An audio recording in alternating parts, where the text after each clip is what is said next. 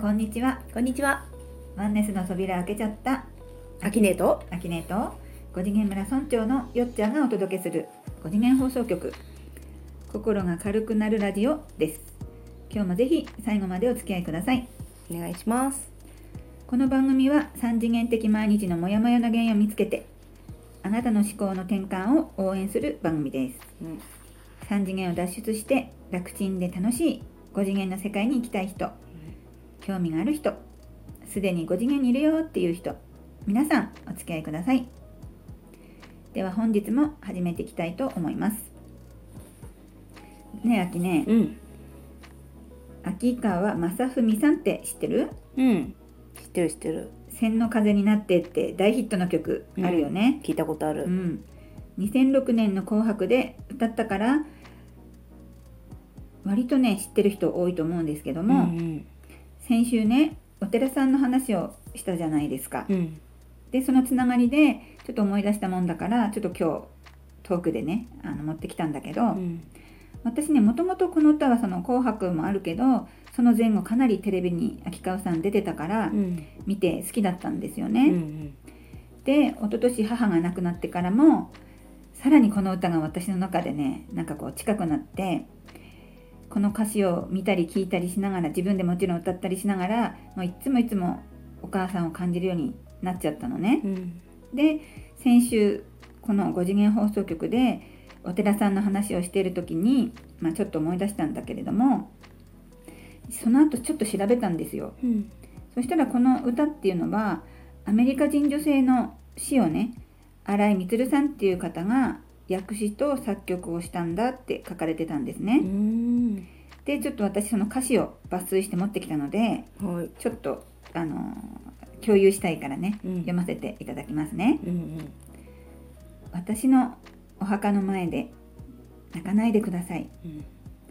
そこに私はいません。眠ってなんかいません。千の風に、千の風になって、あの大きな空を吹き渡っています。これが1番ね。うん。で、2番がね、またいいの。ちょっと聞いてうね。ん。秋には光になって畑に降り注ぐ冬はダイヤのようにきらめく雪になる朝は鳥になってあなたを目覚めさせる夜は星になってあなたを見守るうん。これね今でも本当歌ってると涙流れちゃうやっぱお母さんのこと思い出しちゃうんだけども、うん。このね歌詞って5次元のエネルギーがうん5次元がね、せうんすごくこう関わってるんじゃないかなって感じるんですよね。うん。うん。でいつでもこう、まあ、この歌を歌ってる時も全然歌ってない時もなんだけどお母さんが千の風になっていつも私のこの周りの空気にうん。一緒にいるんだってこう思ってるんだけど、うん。ワンネスのうん。アキネから見てうん。どんな感じなのかちょっと聞きたいなと思ったんだよね。うん。これ。私の父がね亡くなる時にうんよく歌ってて、あやっぱり？そうだから俺お墓にいないからうんあの来なくていいみたいな俺は自由にするって言ってくれてたのねあアキネにそう。お父さんからそういうメッセージが来たってこと、うん普通に言ってたの。うーんうん。あまだいらっしゃる時にね。そうそう、ん。で本当にご機嫌宇宙人みたいな人だったから、なんだ無神論者だったし、うん。自らも、まあ、お墓とかね家長として大事にはしてたけど、うん。俺が死んだらうん。いないと。あー。だからお前たちも自由にしてくれみたいな感じで私にいろいろ教えてくれた存在だったのね。ねなんか年齢的にお父さんすごいこう進進んでるとかじゃないけど、うん割とこううちの両親とかはどっちかっていうともうお墓大事にする親,、戚のしがらみっていう感じだったから、うんうんうんなんかこう意外な感じのお父さんだね。そう私の父は完全に宇宙人だったか、から私の進化に一番役に立ってたけどまあそれが終わったからも帰ったんだろうね。満足したんだねそうそうそう、ね。よしお前ならいけるみたいな。へえで結局私がたどり着いたワンネスでは、うん。全存在が紛れもなく私なのね。私って言ってもみんなから見たら自分ね。そう、ん。風であり水であり、うん。そしてそれを観測しているあなた。私。私。うん。というミラクルな世界よ、全てがお母さんそまあ秋音のお父さうん。そう。で3次元的には亡くなったうん。いなくなったってなるけど、実は全部同時に存在するっていうう、ん。本当にね素晴らしい世界よ。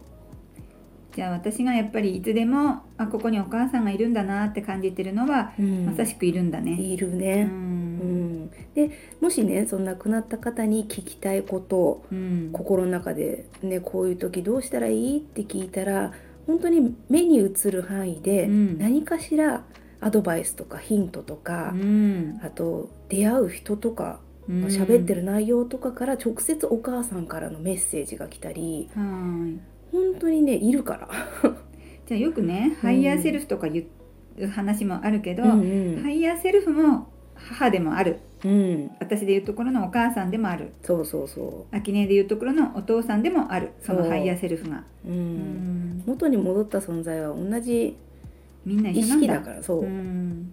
なるほどうん。ね、だから誰に聞いても一緒。だったら知ってる先に帰った家族とかに聞いた方がうん。なんかしっくりくるよね。そうだね、うん。一番身近な人のメッセージだったり、ん。なんかこう愛を感じた時は実際嬉しいもんね、うん。知らない人よりは。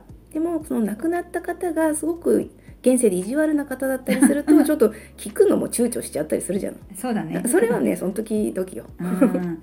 そっか。私の場合はお母さんとはすごく仲良くうて、ん。もうソーセージ親子って言われるぐらい、うん。そっくりな親子だったから、うんうん。そういう意味では近いけど、ん。やっぱりそれぞれシチュエーションがあるから、うん。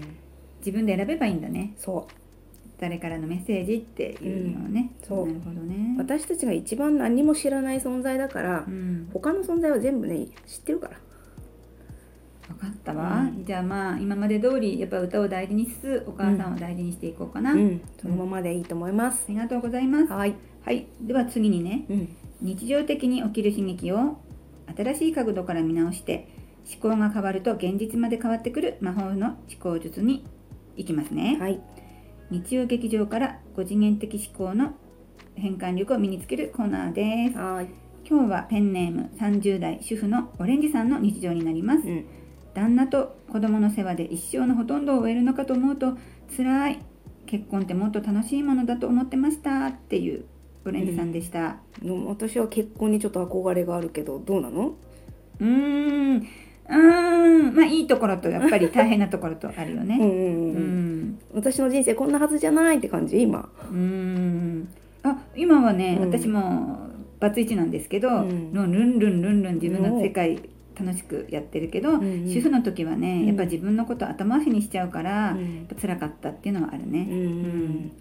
そう辛いね。仕組みを言ってしまうと楽しくないと思えば楽しくない現実が作り続けられるのね。うん思考が先現実が後だもんね。そう。うんワンネスから見れば旦那様も子供もオレンジさんも元は同じ一つの存在だったのがわざわざ分離して役割を演じているのね。うーんうんそうだよね。オレンジさんが地球で遊ぶのに必要な家族体験として旦那さんと子供さんがわざわざ共演してくれる貴重な存在ね。難しいけどそういうことなんだね。うん、主婦という一見馬車馬みたいに働かねばならない体験もできるし旦那様と子供さんの協力により楽ちん体験もできるはずなのね。はずなのね。はずなのね。で家族を持っていない人から見たら羨ましがられる体験もできるできるはずなのね。はずなの、ううんんそれぞれの魂が体験したいことが違うからもう何とも言えないけど今体験している状況を不平不満のままいるとずっと辛い世界が続くので家族という素晴らしさ妻母という貴重な体験の面白さにフォーカスし始めると少しずつ世界が楽しくなっていきます例えば主婦から生まれるアイデア商品を妄想したり母が楽しんでいると家族のご機嫌もいいなぁと観察してみたり旦那様を笑わせるご飯を作ってみたり楽しいと思うのね。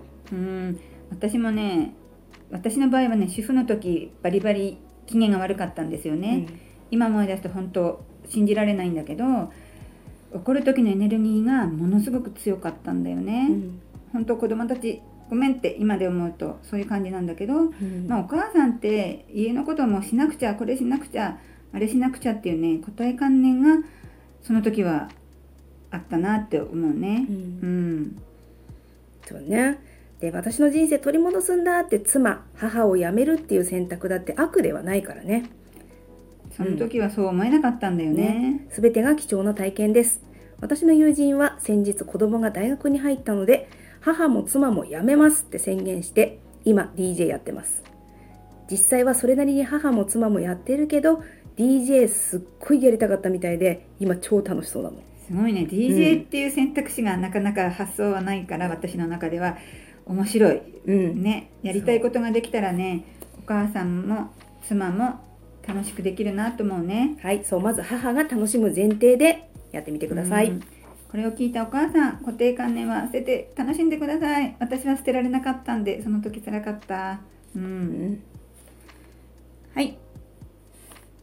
今日も聞いていただいてありがとうございました。また次回お会いしましょう。パーソナリティはよっちゃんとあきねえでした。